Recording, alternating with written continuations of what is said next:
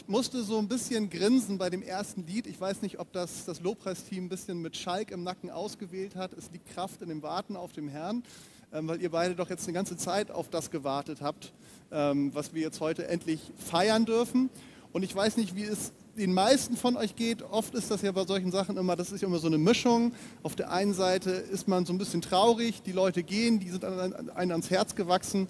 Ähm, auf der anderen Seite freut man sich natürlich auch über das Neue, was kommt. Ich habe heute so festgestellt, das ist das Positive, dass ihr jetzt schon eine ganze Zeit gar nicht mehr in Kiel seid. Dadurch ist, sage ich mal, diese Traurigkeit gar nicht so groß, sondern tatsächlich bei mir, ich spreche jetzt erstmal für mich, überwiegt tatsächlich die Freude darüber, jetzt geht es endlich los für euch. Da haben wir drauf hingefiebert eine ganze Zeit, also wirklich eine ganze Zeit. Und ich musste so ein bisschen drüber nachdenken, über die vergangenen Jahre. Die werde ich jetzt nicht alle im Detail erzählen, ähm, dann wird es so eine ähm, kleine Story. Ich möchte in erster Linie predigen, aber ein paar Sachen wollte ich sagen. Und ich möchte gerne mal einmal, dass ein Bild, was ich mitgebracht habe, einmal auf den Screen kommt. Es kommt, super. Das ist ein Bild, ähm, das 2013 am ETS entstanden ist. Ich vermute, es könnte das allererste Bild sein, wo Hannah und Lukas gemeinsam drauf zu sehen sind. Also ihr seht, da waren sie noch nicht so ganz so vertraut miteinander. Lukas sieht man vorne, Hannah im Hintergrund, ähm, uns ein bisschen abgewandt. Und es ist auch ein Bild, wo wir alle, also mit Vicky gemeinsam, wir alle gemeinsam drauf sind. Und das ist quasi am ETS 2013 sind Vicky und ich als Lehrer dorthin gekommen. Hannah und Lukas sind als Schüler dorthin gekommen. Und ich kann mich noch gut an diesen Tag erinnern. Das war so dass die Begrüßung. Lehrer und Schüler saßen zusammen und ich kam mit Lukas oder wir kamen mit Lukas ins Gespräch und eine der ersten Fragen, die er uns gestellt hat, war: Ah, seid ihr auch im ersten Level? Und dann meinten wir, nee, ähm, wir sind Lehrer. Das war dann so ein bisschen peinlich für ihn, ähm, aber es war im Endeffekt lustig. Und von daher ist es schon eine ganze Strecke des Weges, die jetzt auch ich euch kenne dann waren wir im Endeffekt ja nur ein Jahr da und damals hätten wir uns, glaube ich, alle nicht vorstellen können, dass wir uns irgendwann mal wieder in Kiel treffen. Weder wir, weil wir dachten, wir sind auf jeden Fall mindestens zehn Jahre hier im Schwarzwald und auch nicht ihr habt wahrscheinlich auf Kiel spekuliert. Ähm, das habt ihr eigentlich bis zum Schluss nicht gemacht. Ähm, die Geschichte jetzt im Detail zu erklären, das wäre zu lang, aber auf jeden Fall durch so einige Irrungen und Wirrungen kam es dann, dass ihr im Endeffekt in Kiel 2016 für euer Praktikum gelandet seid und dann viel länger geblieben seid, als es am Anfang so angedacht war. Und ich glaube, ich spreche für viele von uns oder vielleicht sogar für alle, hoffe ich zumindest, ähm, dass das ein riesengroßer Segen für uns gewesen ist. Also für mich ganz persönlich, die Freundschaft mit euch, äh, mit euch gemeinsam irgendwie im Dienst zu sein. Aber ich glaube, an den Gebetsbeiträgen, die es auch jetzt eben gab, hat man schon mitbekommen, ähm, da ist eine ganz große Beziehung gewachsen. Und nicht nur über in diesem, in diesem Dienstbereich, sondern tatsächlich auch auf diesem Beziehungsbereich, der viel, viel wichtiger ist. Also von daher erinnere ich mich gut daran, auf jeden Fall was Lukas angeht, auch das ist mir in Erinnerung geblieben. Normalerweise ist das bei den Studenten nicht so gewesen, dass sie gesagt haben, also ich bin hier, weil ich später mal das und das machen will, sondern es war eher so, ja, ich empfinde eine Berufung von Gott und ich will mal schauen. Und Lukas war ganz überzeugt in seiner Vorstellung, ich bin hier, ich will mit Wycliffe unterwegs sein, das ist auf meinem Herzen. Ähm, und das war auch, als ihr nach Kiel kamt, war es klar für euch, ihr kommt, um irgendwann wieder zu gehen. Und von daher ist es irgendwie auch total genial, dass wir das jetzt alle mitbekommen dürfen. Gott, der spinnt nicht irgendwie so rum oder wir spinnen so rum, sondern das ist wirklich ganz konkret, was er uns zeigt und er geht mit uns. Da bin ich super dankbar dafür. Ich habe dann überlegt, worüber predige ich heute? Ein Text, der mir sofort in den Sinn kam, war natürlich Matthäus 28, Missionsbefehl aussenden. Da habe ich auch kurz drüber nachgedacht. Aber dann kam mir auf einmal eine Idee, die so naheliegend ist bei dem heutigen Tag, dass ich eigentlich gedacht habe, na gut, warum bin ich da nicht eigentlich gleich, gleich drauf gekommen? Und zwar Apostelgeschichte 8. Der Finanzminister aus Äthiopien. Das ist heute das Thema dieser Predigt. Und das Thema eigentlich auch dieses Absatzes in der Apostelgeschichte, wenn man das mal zusammenfassen will, ist eine Frage, die der Finanzminister an den Philippus stellt. Also wir gucken uns das gleich mal genauer an. Und zwar stellt er ihm die Frage, wie kann ich es verstehen, wenn niemand es mir erklärt? Wie kann ich es verstehen, wenn niemand es mir erklärt? Das ist heute auch unser Predigtthema. Und ich lese euch mal den Text vor, Apostelgeschichte 8, die Verse 26 bis 39. Philippus aber bekam von einem Engel des Herrn folgenden Auftrag. Mach dich auf den Weg in Richtung Süden. Benutze die einsame Wüstenstraße, die von Jerusalem nach Gaza hinunterführt. Philippus machte sich auf den Weg. Und als er diese Straße entlang ging, kam dort in seinem Reisewagen ein Äthiopier gefahren, ein Eunuch. Es handelte sich um einen hohen Würdenträger, den Finanzminister der Kandake, der äthiopischen Königin. Der Mann war in Jerusalem gewesen, um den Gott Israels anzubeten und befand sich jetzt auf der Rückreise. Er saß in seinem Wagen und las im Buch des Propheten Jesaja. Der Heilige Geist sagte zu Philippus: Geh zu dem Wagen dort und halte dich dicht neben ihm. Philippus lief hin und als er neben dem Wagen herging, hörte er den Mann laut aus dem Buch des Propheten Jesaja lesen. Verstehst du denn, was du da liest? Fragte er ihn. Wie kann ich es verstehen, wenn niemand es mir erklärt? erwiderte der Mann. Und er bat Philippus aufzusteigen und sich zu ihm zu setzen. Der Abschnitt der Schrift, den er eben gelesen hatte, lautete, man hat ihn weggeführt wie ein Schaf, das geschlachtet werden soll. Und wie ein Lamm beim Scheren kein Laut von sich gibt, so kam auch über seine Lippen kein Laut der Klage. Er wurde erniedrigt und all seiner Rechte beraubt. Niemand wird über Nachkommen von ihm berichten können, denn sein Leben auf der Erde wurde ihm genommen. Der Äthiopier wandte sich an Philippus. Bitte sag mir, von wem ist hier die Rede? Spricht der Prophet von sich selbst oder spricht er von jemand anders? Da ergriff Philippus die Gelegenheit und erklärte ihm von dieser Schriftstelle ausgehend das Evangelium von Jesus. Als sie nun ins Gespräch vertieft die Straße entlang fuhren, kamen sie an einer Wasserstelle vorbei. Hier ist Wasser, rief der Äthiopier. Spricht etwas dagegen, dass ich getauft werde? Und er befahl, den Wagen anzuhalten. Beide, Philippus und der Äthiopier, stiegen ins Wasser und Philippus taufte den Mann. Als sie wieder aus dem Wasser stiegen, wurde Philippus plötzlich vom Geist des Herrn ergriffen und an einen anderen Ort versetzt und der Äthiopier sah ihn nicht mehr. Trotzdem erfüllte ihm eine tiefe Freude, als er nun seine Reise fortsetzte. Wir sind mal gespannt, ob ihr auch am Ende der Predigt ergriffen werdet und dann nach Äthiopien versetzt wird. Das würde viele Probleme lösen, vielleicht noch nicht mit dem Visa, wie ihr dann reingekommen seid, aber wir schauen mal. Okay, natürlich, das Zielland Äthiopien, und ihr habt auch gehört, wie oft es um den Äthiopier geht, ist irgendwie eine Steilvorlage an so einem Tag für die Predigt. Doch ich finde nicht nur das Land, sondern auch das Thema, in dem es, um dem es hier in dieser Stelle geht, das bietet sich irgendwie für den Anlass an, also dem Grund, warum ihr jetzt auch geht, auch gerade mit Wycliffe. Da ist ein Mann, der versteht die Bibel nicht und er braucht Erklärung und Anleitung. Und nachdem er diese bekommen hat, wird er gläubig, er lässt sich taufen und setzt seine Reise voller Freude zurück nach Äthiopien fort. Also eine Geschichte mit Happy End. Das Spannende ist, dass damit der erste Nichtjude getauft wird. Ich weiß nicht, ob euch das bewusst ist. Das ist der erste Nichtjude, von dem uns in der Bibel berichtet wird, der getauft wird. Und die äthiopisch-orthodoxe Kirche gilt als eine der ältesten Kirchen, vielleicht sogar die älteste Kirche der Welt. Und sie sieht ihren Ursprung bis heute genau in diesem Mann und somit auch den Ursprung des Christentums in Äthiopien. Wir wollen uns heute mal ganz kurz anschauen, was dort eigentlich genau geschieht und was wir für uns daraus lernen können ich möchte euch das ein Stück weit mitgeben, aber auch für uns alle glaube ich, dass ich da was entdeckt habe. Und das sind vier Punkte, über die ich ganz kurz sprechen möchte. Der erste Punkt ist, lass dich vom Heiligen Geist leiten. Zweitens, ergreife die Gelegenheit. Drittens, erkläre das Unverständliche. Und viertens, verlass dich auf Gottes Wirken. Lass dich vom Heiligen Geist leiten.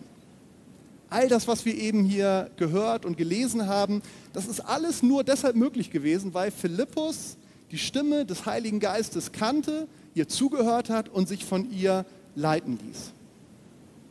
Und da möchte ich an der Stelle einfach mal dich persönlich fragen, und ich stelle die Frage auch mir, wie steht es um dein Gebetsleben?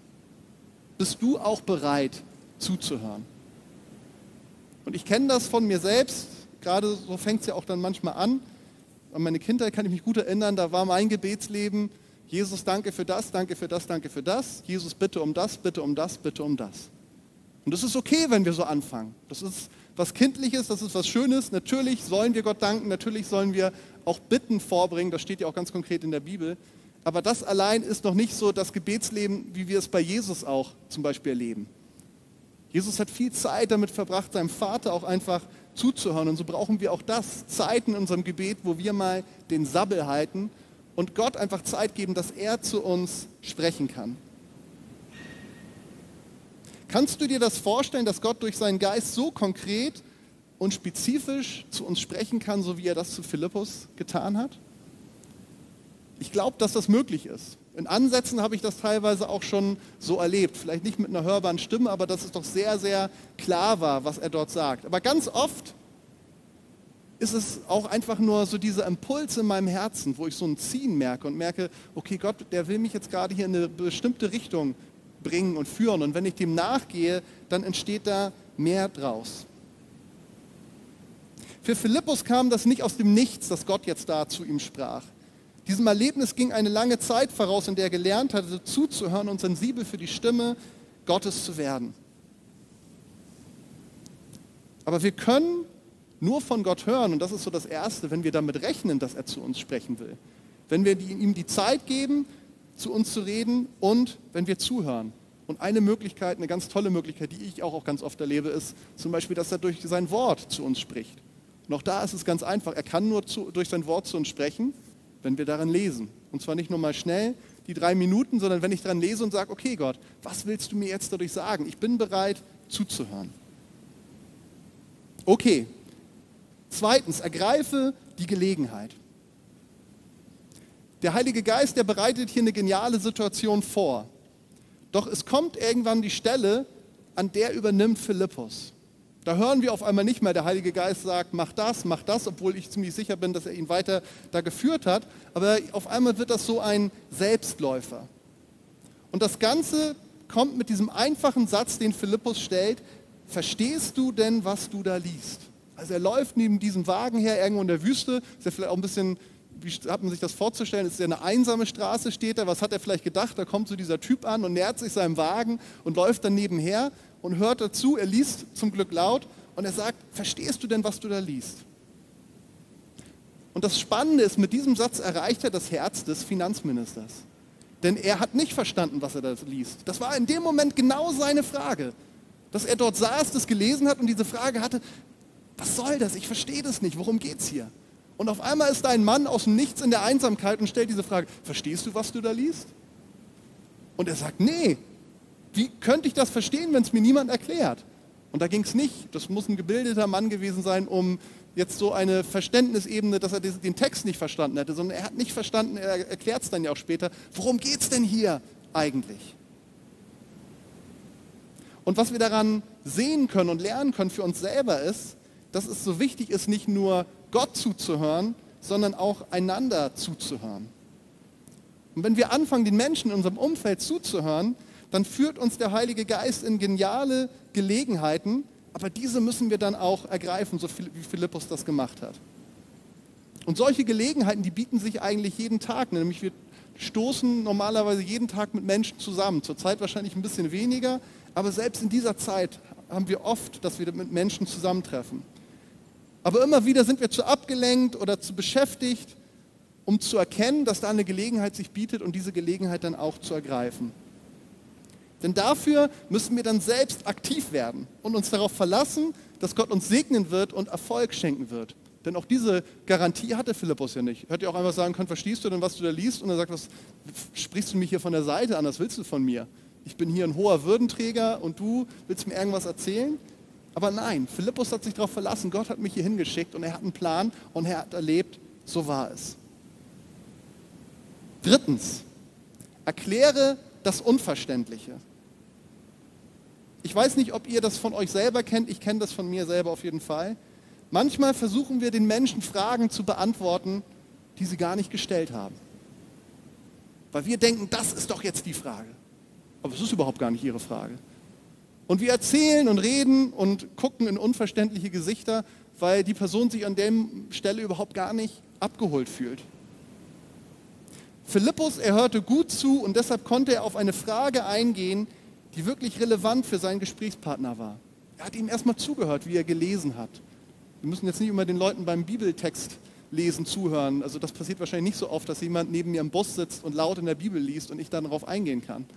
Und trotzdem sagen die Leute Dinge und wir können eigentlich daraus lesen, was beschäftigt sie gerade? Was sind die Fragen, um die es sich dreht bei ihnen? Bei dem Projekt, was ihr ja angehen wollt, eine Bibelübersetzung anzufertigen in eine andere Sprache, da geht es ja auch genau um dieses Thema. Hätte der Äthiopier den Propheten Jesaja nicht in einer verständlichen Sprache lesen können, also die er versteht, dann wäre er überhaupt nie zu dieser entscheidenden Frage gekommen, was Philippus angeht. Wie kann ich das verstehen? Weil sowieso klar, ich kann es nicht verstehen, weil ich kenne diese Sprache nicht. Aber dadurch, dass er diese Möglichkeit hatte, das zu lesen, den Text in seiner Sprache, konnte er diesen Schritt weitergehen. Aber dieses sprachliche Verstehen, und ich glaube, das wissen wir alle, das ist der erste Schritt. Denn die meisten Menschen in unserem Land, die können die Bibel in einer Sprache lesen, die sie verstehen. Bei uns ist das so, in vielen anderen Ländern noch nicht. Aber selbst wenn sie das tun, dann bleiben viele Fragen offen. Nur weil ich die Bibel von Anfang bis Ende durchgelesen habe, heißt das noch lange nicht, dass ich jetzt verstanden habe, so funktioniert das mit Jesus. Und deswegen brauchen die Menschen in unserem Umfeld, die immerhin diese Offenheit haben, sich mal mit dem Wort Gottes auseinanderzusetzen. Und ich erlebe, dass ich immer wieder mit Menschen zusammentreffe, die genau das tun. Sie brauchen das, dass wir bereit sind, ihren Fragen zuzuhören. Und dass wir anfangen, das Unverständliche zu erklären. Für uns ist das oft alles immer so selbstverständlich und wir haben leider die Tendenz, dass wir mit irgendwelchen Fachbegriffen um uns werfen. Man nennt das dann kananäisch wo die Hälfte, auf jeden Fall, wenn sie nicht Christen sind oder noch mehr, überhaupt gar nicht verstehen, wovon wir hier reden. Und wenn wir es einfach einfacher machen würden, hätten wir schon viele gewonnen. Vielleicht ist es aber auch so, dass du dir mal selber die Frage stellen musst, habe ich das eigentlich schon wirklich verstanden, wie das mit dem Evangelium funktioniert? Verstanden meine ich jetzt in dem Sinne, vielleicht erlebst du das, aber das heißt ja noch lange nicht, dass du das gut erklären kannst. Also es macht sich Sinn, sich darüber Gedanken zu machen und auch das zu üben. Und der letzte und der vierte Punkt, verlass dich auf Gottes Wirken. Das Spannende in dieser Geschichte ist ja auch ein anderer Aspekt nochmal, dass Philippus, der hat eigentlich nur ein kurzes Zeitfenster zur Verfügung gehabt. Der wird von Gott so geleitet, dort auf diese Wüstenstraße zu gehen. Er trifft mit dem Mann zusammen. Das funkt im, sofort im ersten Moment der kommt wirklich so weit, dass er sagt, ich habe das jetzt alles verstanden, da ist Wasser, ich will mich taufen lassen. Sie machen das. Und schwupps ist Philippus weg. Kann auch gar nichts daran ändern. Er ist einfach entzogen der Situation. Das heißt, er hat danach keine Gelegenheit mehr, den Mann weiter zu betreuen. Und ganz klar, ich glaube, darüber müssen wir nicht diskutieren. Jüngerschaft über einen längeren Zeitraum, das ist gut und wichtig. Längerer Zeitraum dann ist eigentlich auch Jüngerschaft nur möglich. So ein kurzer Moment ist noch keine Jüngerschaft in dem Sinne. Doch es passiert immer wieder, sowohl in der Bibel als auch in unserem Leben, dass wir nur ein kleines Zeitfenster zur Verfügung haben. Manchmal wissen wir das vorher auch gar nicht, so wie Philippus. Ich glaube nicht, dass er damit gerechnet hat, was ihm dann zugestoßen ist. Und selbst wenn wir Menschen länger begleiten, auch dann müssen und sollten wir uns bewusst machen, wir sind es nicht am Ende, die es machen. Und von daher möchte ich euch Mut machen und auch mir das immer wieder zusprechen. Verlass dich auf Gottes Wirken. Gebe, was du kannst und wie lange du es kannst, aber vergess nicht, am Ende kommt es nicht auf dich an.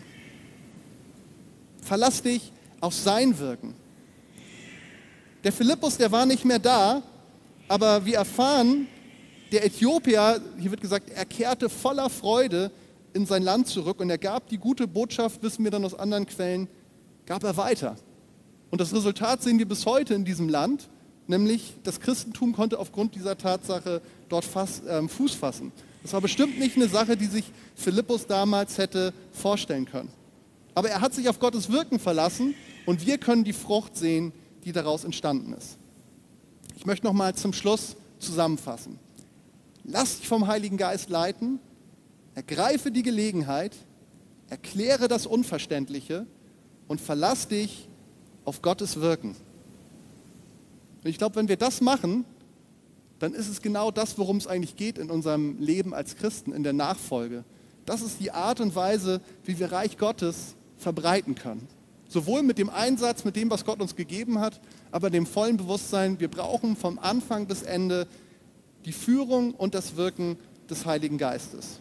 Das möchte ich euch nochmal so speziell jetzt auch einfach für euren Dienst, den ihr jetzt antreten werdet, in Äthiopien mitgeben, aber auch uns allen. Ich glaube, wir alle sollten uns das auf die Fahne schreiben. Gott hält so viele Gelegenheiten für uns bereit, in denen er uns gebrauchen möchte. Dafür müssen wir nicht nach Äthiopien gehen. Auch das ist gut, dass wir das tun.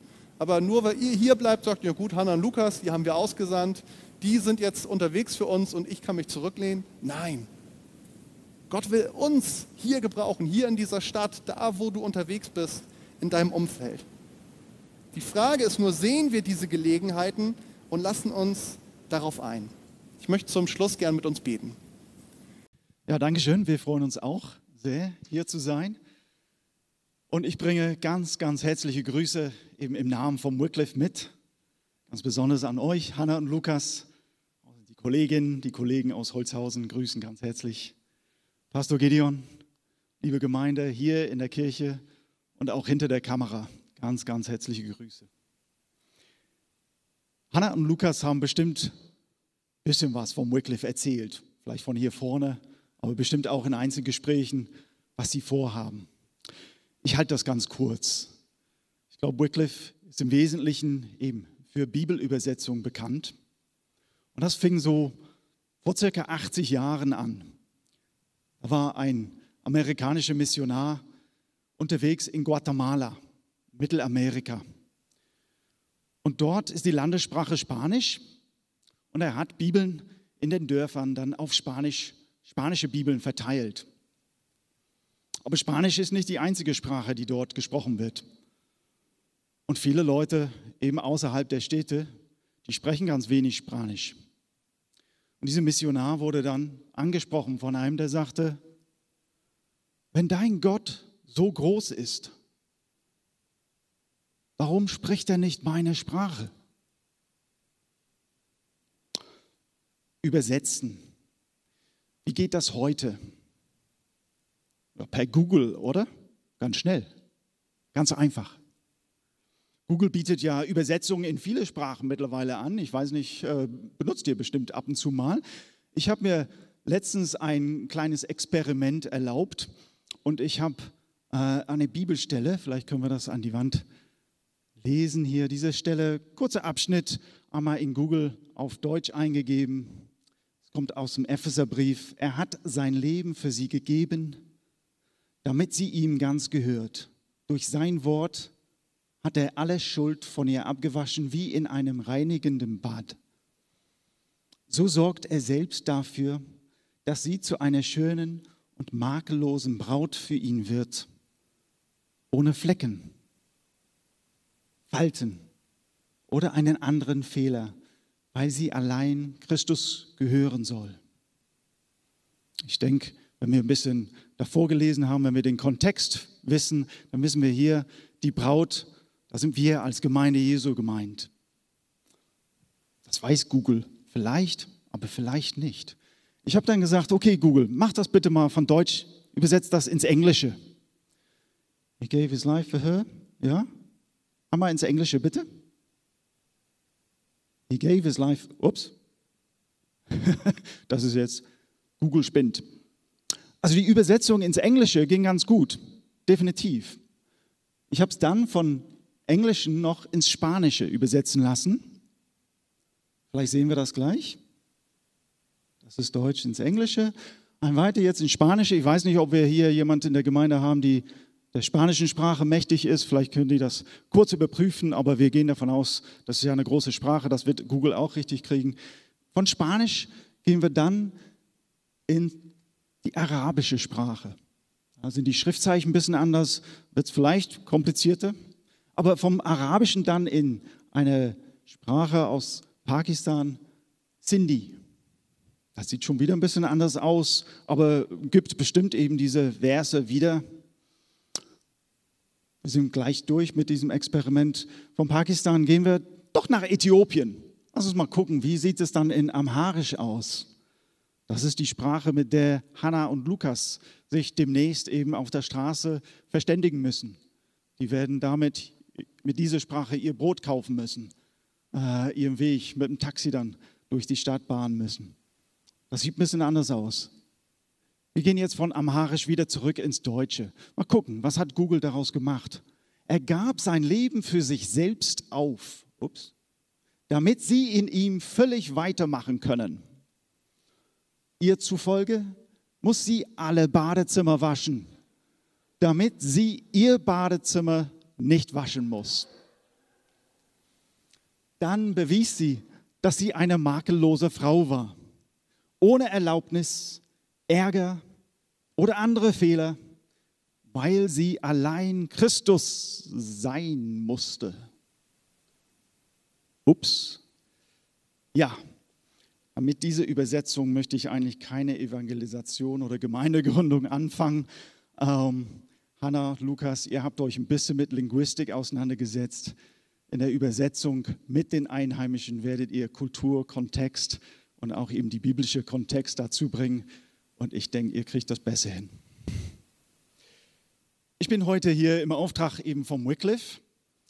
Nicht nur, weil ich zurzeit in Hamburg oder in der Nähe von Hamburg wohne und somit den kürzesten Weg nach Kiel hatte, sondern auch, weil meine Arbeit seit 2014 in Äthiopien ist. Ich bin äh, mit meiner Frau und unseren vier Kindern sind wir 2014 nach Äthiopien gegangen, waren zweieinhalb Jahre dort und jetzt eben von Hamburg aus. Denn in Äthiopien hat Wycliffe eine Partnerorganisation mit beinahe 90 Mitarbeitern jetzt. So die Hälfte, 45, sind Äthiopier, Äthiopierinnen, die dort arbeiten. Und die restlichen kommen, wie ich, aus anderen Ländern. Insgesamt aus zwölf Ländern kommen wir zurzeit, die Mitarbeiter. Ich, eben, ich gehöre dazu. Ich bin in der Funktion des Leiters von den Bildungsprogrammen und auch Linguistik, linguistische Forschung, die wir da im Land haben. Wir haben eine Personalabteilung, eine Finanzabteilung, auch ein Bereich, das nennt sich Member Care auf Englisch, also Mitglieder, mit Mitarbeiterpflege. Das ist für eben die Leute, die aus dem Ausland nach Äthiopien kommen. Und das ist für uns sehr wichtig, denn im Ausland zu leben ist eben schon mit vielen Herausforderungen äh, zu genießen. Äthiopien ist ein großes Land so ungefähr dreimal so groß wie Deutschland. Es ist ein reiches Land, reich an Sprache und Kultur. Sind, je nachdem, wie man zählt, Sprachen und Dialekte, aber wir sagen, es sind so 86, 87 Sprachen dort. Und zurzeit ist das Neue Testament verfügbar in 28 dieser Sprachen. Die ganze Bibel in elf dieser Sprachen. Also ist noch reichlich zu tun. Anne und Lukas, ihr werdet ja dort ankommen Anfang April und demnächst weiter eben Amharisch lernen. Diese kleinen Männchen da, sage ich, die tanzen da über dem Blatt momentan. Ist gar nicht so einfach. Oh, bitte einmal zurück, das kommt noch. Erstmal Amharisch lernen und dann eben wie alle unsere Übersetzungsprojekte da mit der einheimischen Kirche, mit einheimischen Mitarbeitern da zusammenarbeiten, vielleicht in Addis Abeba, vielleicht eher im Süden, ähm, und der einheimischen Kirche. Die leiten diese Projekte. Die äthiopische Kirche, haben wir schon gehört, die gibt es schon länger. Auch die evangelische Kirche, dort gibt es. Und die leiten diese Projekte, die sind die Verantwortlichen. Und wir stellen uns zur Seite und wir unterstützen durch Leute wie Hannah und Lukas. Sie sind ein Teil von Gottes Mission in dieser Welt dann, sein Wort an alle Welt zu bringen. Doch nicht nur sie, denn der Auftrag Jesu ist ja nicht ein Auftrag an Einzelpersonen. Es recht nicht an Einzelgänger, sondern es ist ein Auftrag an uns als Gemeinde. Ihr kennt das schon länger, habe ich verstanden eben, dass Hannah und Lukas Schon damals, als Sie hier nach Kiel zur Mitarbeit hierher gekommen seid, hatten Sie einen Blick vor sich, die gehen ins Ausland. Ihr habt die jetzt ein paar Jahre begleitet. Sie stehen nun kurz vor der Ausreise. Dann könnte man meinen, wie man in Hamburg sagt, dann sind sie weg. Ne? Nee, die sind nicht weg. Die sind weit weg, aber die sind weiterhin ein Teil der Gemeinde. Und das ist ganz, ganz wichtig. Die sind weiterhin im Auftrag der Gemeinde unterwegs. Die sind weiterhin am Auftrag der Gemeinde. Mit der Organisation vor Ort in Addis Abeba und den Kollegen, die im Land verteilt sind, können wir Unterstützung für Hannah und Lukas bieten, wie sie sich einleben, wie sie sich da in der neuen Umgebung orientieren. Praktische Hilfe, Freundschaft, Integrationshilfe können wir bieten. Aber das alleine reicht nicht. Es gibt die Unterstützung vom Wycliffe hier aus Deutschland. Quasi, wenn man so will, als Arbeitgeber. Wir verwalten auch, gucken, dass ihr Geld auf dem Konto kriegt, auch Gebetsunterstützung, ähm, Gehaltszahlung, Versicherungen, so solche Sachen, die laufen müssen. Aber das reicht auch nicht. Wenn man weg ist, dann braucht man auch die Unterstützung von der Gemeinde. Aus eigener Erfahrung, das ist so wichtig. Und darum, wenn Hannah und Lukas von ihrer Arbeit berichten, vielleicht schicken sie einen Rundbrief hin und wieder mal per E-Mail, gerne mal darauf antworten. Ja, die schicken das an viele Leute, aber wenn ihr nochmal persönlich darauf antwortet, sofort, aber auch noch vier, nach vier Wochen, das geht auch wenn man dann dort eine Rückmeldung bekommt. Ein, ja, wie geht's euch? Erzähl mal noch ein bisschen mehr. Das tut gut. Wir nennen die Care-Pakete, Pflege.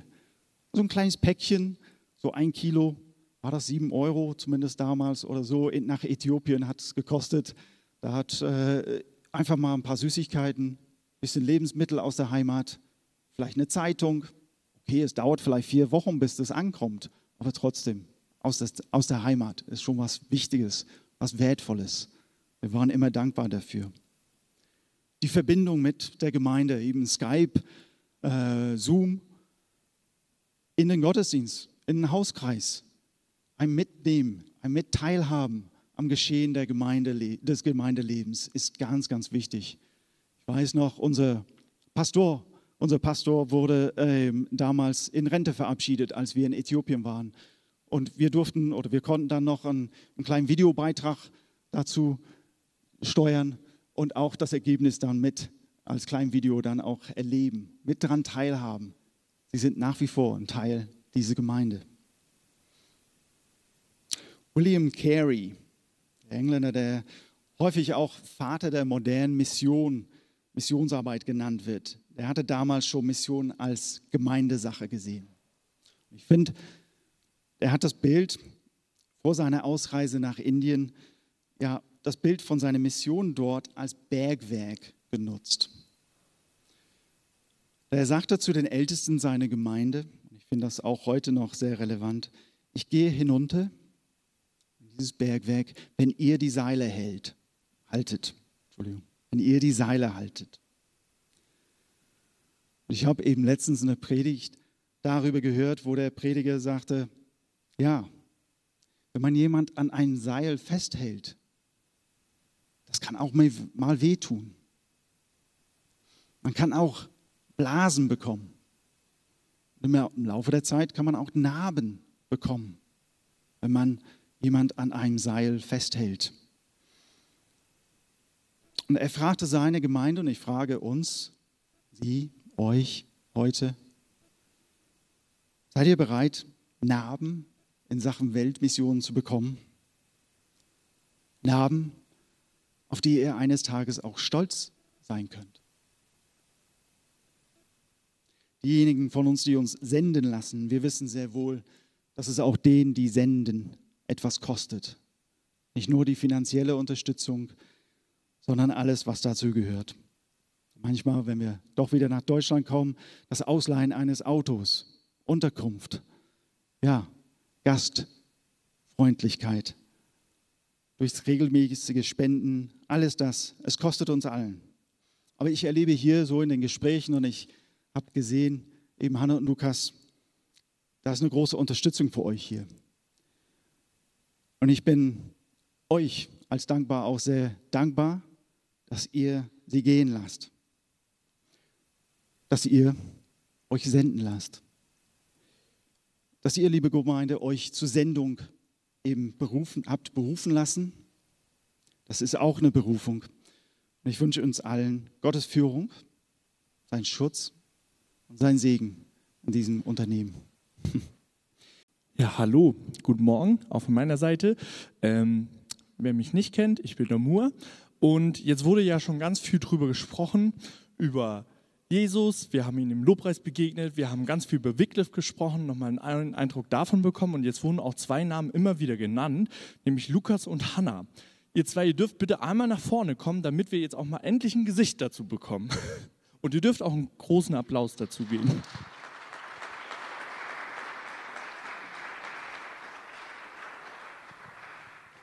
Genau, ihr dürft auch sehr gerne die Maske abnehmen. Wir versuchen hier, genau, und ihr dürft euch das Mikrofon teilen, weil. genau. Wir haben gedacht, wir stellen einfach noch ein paar Fragen an euch, weil jetzt wurde ganz viel genannt. Vielleicht gibt es aber auch den einen oder anderen Zuschauer jetzt äh, am Bildschirm, der euch vielleicht nicht so gut kennt. Ähm, und ja, einfach so ein paar Infos, die ich jetzt noch weiß. Wir haben uns 2016 kennengelernt. Da ist Dede nämlich frisch aus Sambia wieder zurückgekommen. Und dann haben wir uns da in dem Jahr kennengelernt. Irgendwann sind wir zusammen äh, in den gleichen Hauskreis gegangen. Wir sind dann, ähm, haben zusammen Jugendarbeit gemacht und haben ganz schön viel miteinander durchgemacht. Ähm, und das ist sehr schön. Aber wenn man euch zwei jetzt kennenlernen will, ähm, also mein Gedanke war so, nennt mir mal so drei Dinge äh, über euren Partner, die man wissen sollte. Was wären so drei Dinge, die man auf jeden Fall erzählen sollte über den anderen.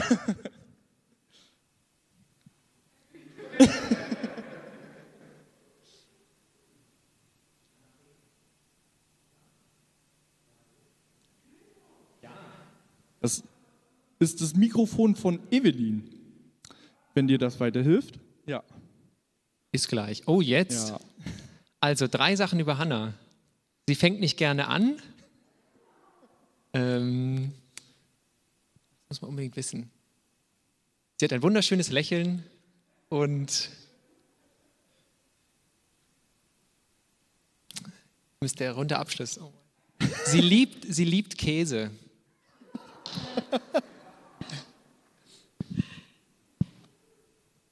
Lukas kann man gut ins kalte Wasser schmeißen. Er weiß immer, was zu tun ist.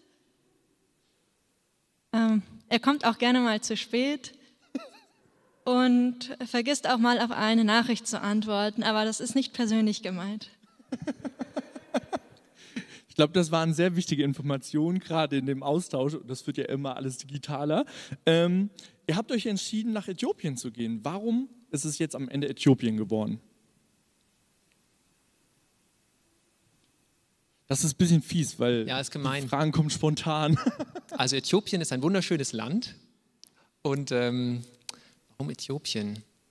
Wycliffe hat so ein paar Länder, wo sie viele Leute hinschicken. Also Wycliffe Deutschland hat ein paar Fokusländer und Äthiopien ist eins davon. Und das hat uns spontan zugesagt. Es ist nicht ganz so heiß in der Hauptstadt, das ist schön, obwohl das in Afrika ist. Und das hat uns irgendwie, das war sympathisch.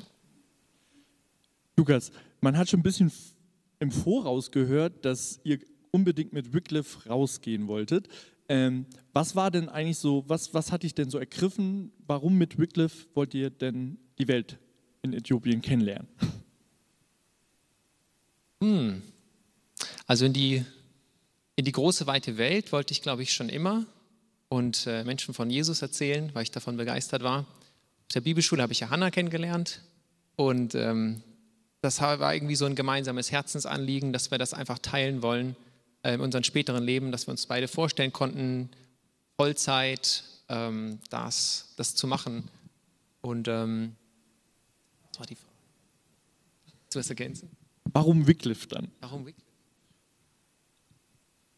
Äh, weil Lukas eine Begeisterung für Sprachen hat äh, und es einfach liebt, Menschen direkt zu begegnen und sie auszufragen, äh, wie funktioniert deine Sprache. Das macht er schon hier in Deutschland, wenn er irgendjemanden trifft, der eine andere Sprache spricht. Und das ist genau das, was man bei dieser Arbeit mitbringen muss, auf die Menschen zugehen und mit ihnen über ihre Sprache reden. Ihr werdet ja dann in einigen Wochen, werdet ihr auch sehr weit weg sein. Ne? ihr lasst ja dann quasi auch ähm, Deutschland zurück. Habt ihr schon irgendwie so Befürchtungen, wo ihr sagt, oh, das werde ich in Deutschland vermissen? Käse. Äh, Die schöne Behausung vielleicht. Ja. Ähm, wir hatten vor ein, zwei Wochen hatten wir ein, ein Zoom-Abendessen mit Hanna und Lukas, meine Frau und ich. Und ähm, da haben sie uns schon erzählt, dass sie Käse vermissen werden. Jetzt waren wir heute Morgen nochmal extra los und haben euch etwas mitgebracht. Das darf ich euch schon mal entgegenreichen. Moment. Einmal den guten Gouda Holland Käse. Oh. Ähm, den dürft ihr euch einfach aufteilen, mitnehmen. ähm, ist bis Juni haltbar, das ist gut. Habt ihr schon irgendwelche Erwartungen an die Aufgaben, die ihr bekommt, beziehungsweise wisst ihr schon, dass es irgendwelche Schwierigkeiten gibt, wenn ihr da hinkommt? Die größte Schwierigkeit ist die Sprache. Wir müssen eine neue Sprache lernen. Ich bin vielleicht nicht ganz so begabt wie Lukas, aber wir werden es wohl schaffen. Aber wir sind auch dankbar für Gebete, äh, dass wir das gut schaffen, motiviert sind und Kraft haben. Stark.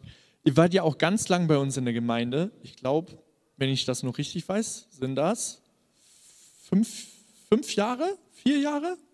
Fünf, vier Jahre waren sie bei uns. Ähm, da habt ihr ja allerhand vielleicht ähm, erfahren und erlebt. Was, was würdet ihr so aus unserer Gemeinde denn mitnehmen? Was, was hat euch denn vielleicht geprägt? Also wir nehmen auf jeden Fall ganz viele Beziehungen und Freundschaften irgendwie mit und hoffen, dass die auch halten über die Distanz. Wir kommen ja auch mal wieder zwischendurch. Und ähm, das hat uns sehr geprägt, die Zeit hier, die vielen Gespräche und ganzen lieben Menschen. In unserem alten Gemeindegebäude, wer das kennt, weiß, dass es etwas ähm, suboptimal war und wir haben uns so schon mal prima auf äh, kommende Verhältnisse eingestimmt. Mit Strohdach und so. Das ist, wollten wir euch gerne bieten. ähm, so, als letzte Frage, wenn wir, ähm, vielleicht sagt ihr der eine oder andere, hey, das ist ja richtig cool, was ihr macht. Was können wir tun, was, was kann diejenige Person tun, um euch zu unterstützen? Also ihr könnt gerne für uns beten und ihr könnt gerne uns finanziell unterstützen, aber das machen ja auch schon ganz viele, das wissen wir.